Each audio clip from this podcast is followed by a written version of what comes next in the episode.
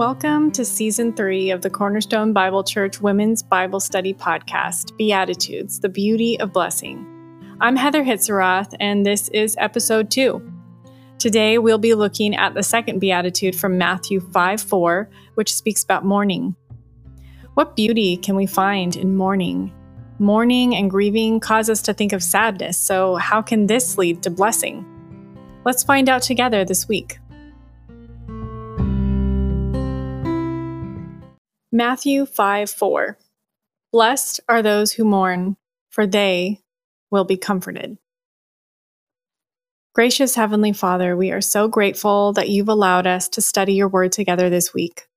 We humble our hearts before you and ask that you would use what we learned this week about mourning to bring about sanctifying change in our lives so that we might be drawn closer in relationship to you as well as more like your son Jesus. Amen. So, last week we saw that being poor in spirit was referring to a heart that admits it is unworthy before God, a heart that without Christ's imparted righteousness does not have anything good to give to God. So, when we read the next beatitude, how then do you think it could be interpreted? I think a lot of times this verse is taken out of context. When we hear or read that word mourn, we often think of sorrow or grief and then we immediately think of sorrow and grief that we have encountered in our lives because of broken relationships or death or disappointed expectations and so much more. And the truth is, God does comfort those who grieve over sorrowful circumstances in their lives.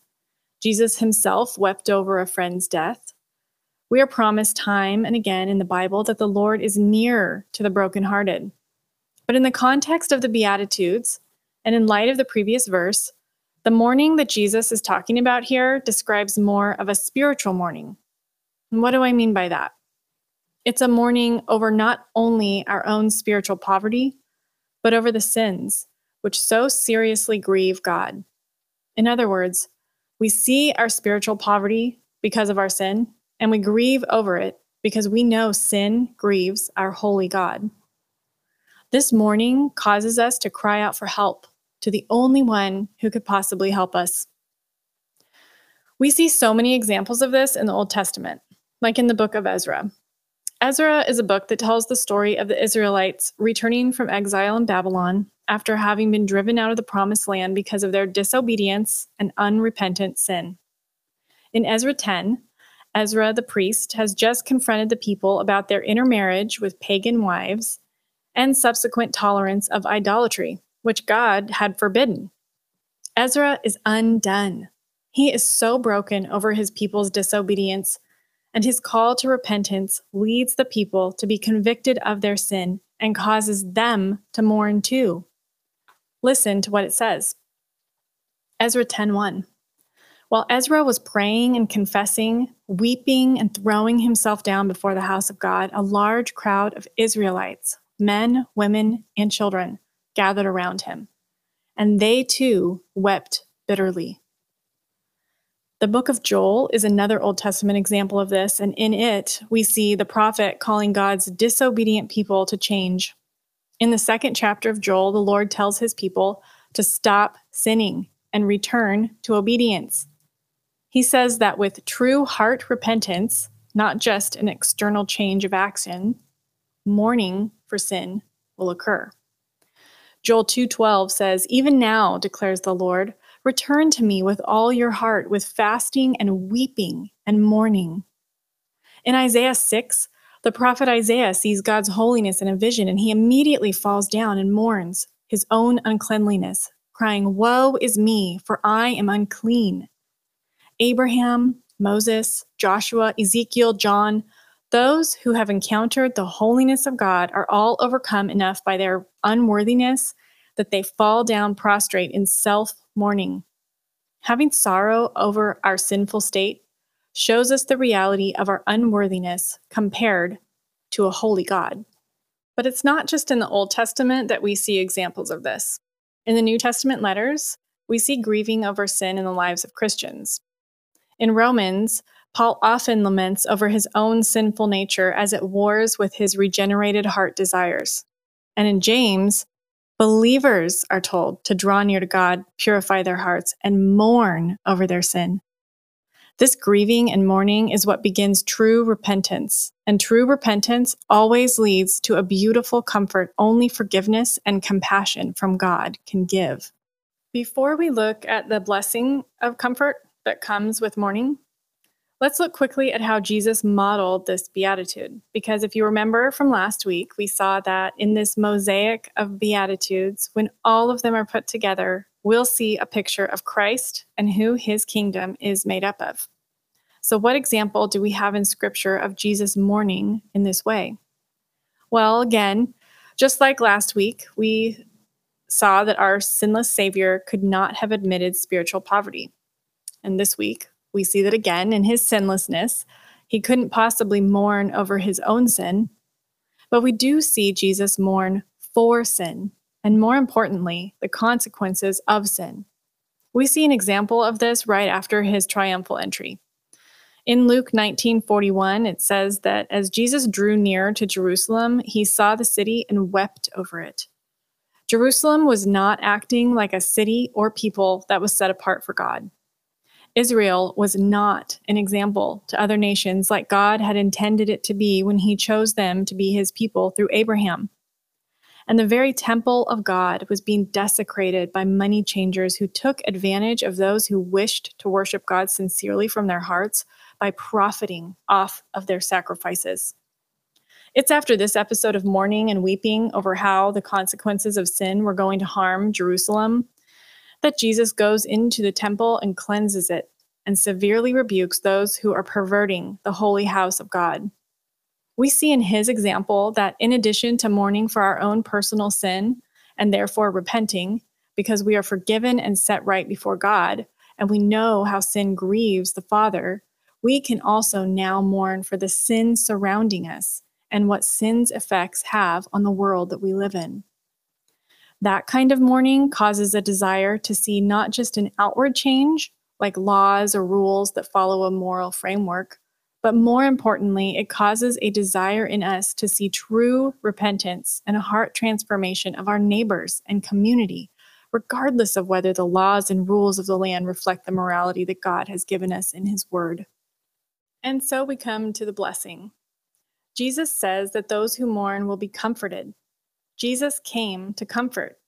When he introduced his earthly ministry by getting up and teaching in the synagogue in Nazareth, do you remember which passage of the Old Testament he used? He unrolled the scroll of Isaiah 61. Isaiah 61, 1 through 2 says, The Spirit of the sovereign Lord is on me, because the Lord has anointed me to proclaim good news to the poor. He has sent me to bind up the brokenhearted, to proclaim freedom for the captives and release from darkness for the prisoners, to proclaim the year of the Lord's favor and the day of vengeance of our God, to comfort all who mourn, and provide for those who grieve in Zion he is the ultimate comforter because through him is the gospel. The good news for sinners is fulfilled and completed in him. That is an enduring comfort and an everlasting comfort. Remember the story from Ezra and how the people mourned over their sinful disobedience? Well, the book of Nehemiah also recounts this same story, but adds that they were reading God's law to the people, using it to convict and remind them of God's holiness and call them to repentance. It caused mourning, right? But listen to what Nehemiah says to them in response to their mourning. Nehemiah 8 8 through 10 says, They read from the book of the law of God, making it clear and giving the meaning so that the people understood what was being read. Then Nehemiah the governor, Ezra the priest and teacher of the law, and the Levites who were instructing the people said to them all, This day is holy to the Lord your God. Do not mourn or weep for all the people had been weeping as they listened to the words of the law. Nehemiah said, Go and enjoy choice food and sweet drinks, and send some to those who have nothing prepared. This day is holy to our Lord. Do not grieve, for the joy of the Lord is your strength. Mourning led to repentance, and repentance led to blessed comfort and joy from the Lord. Do you know what one of the outcomes of that blessing is?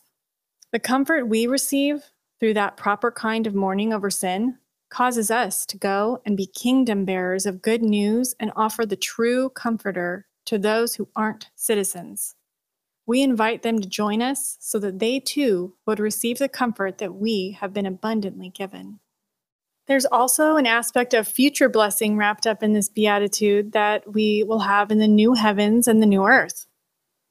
We see Isaiah talk about it in Isaiah 35 and chapter 65. He prophesies about there being rejoicing, gladness, and all consuming joy where sorrow, sighing, weeping, and crying once were, and now will be no more. Revelation speaks of this too. One day sin will be removed, and we won't need to mourn anymore.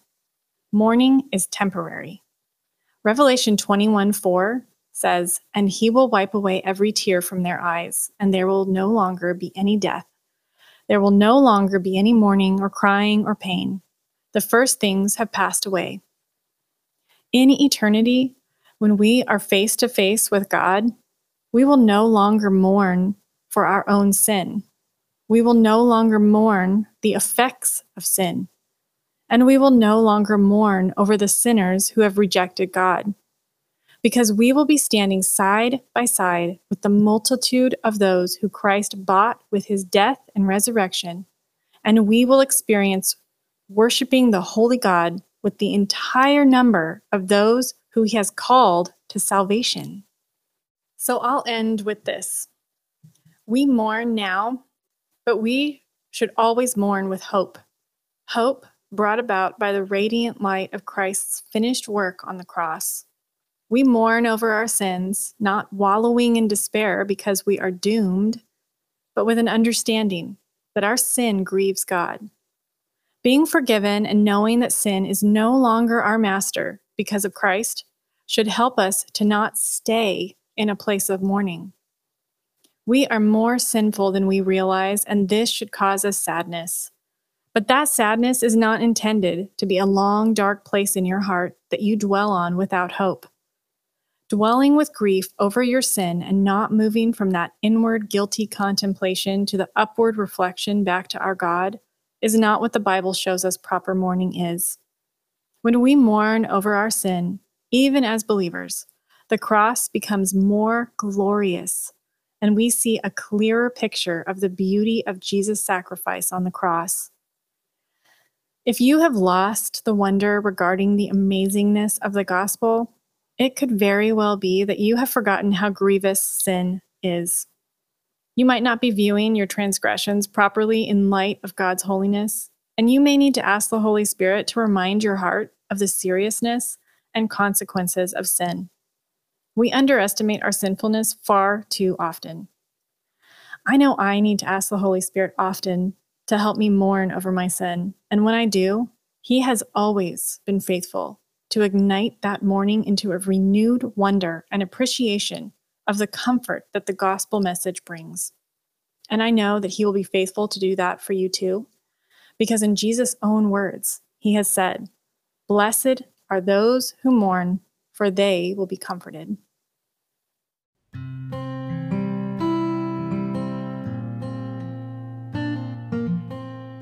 Thank you for joining me today, and I pray that your work in the study guide this week will help you understand even more what the Bible has to say about spiritual mourning.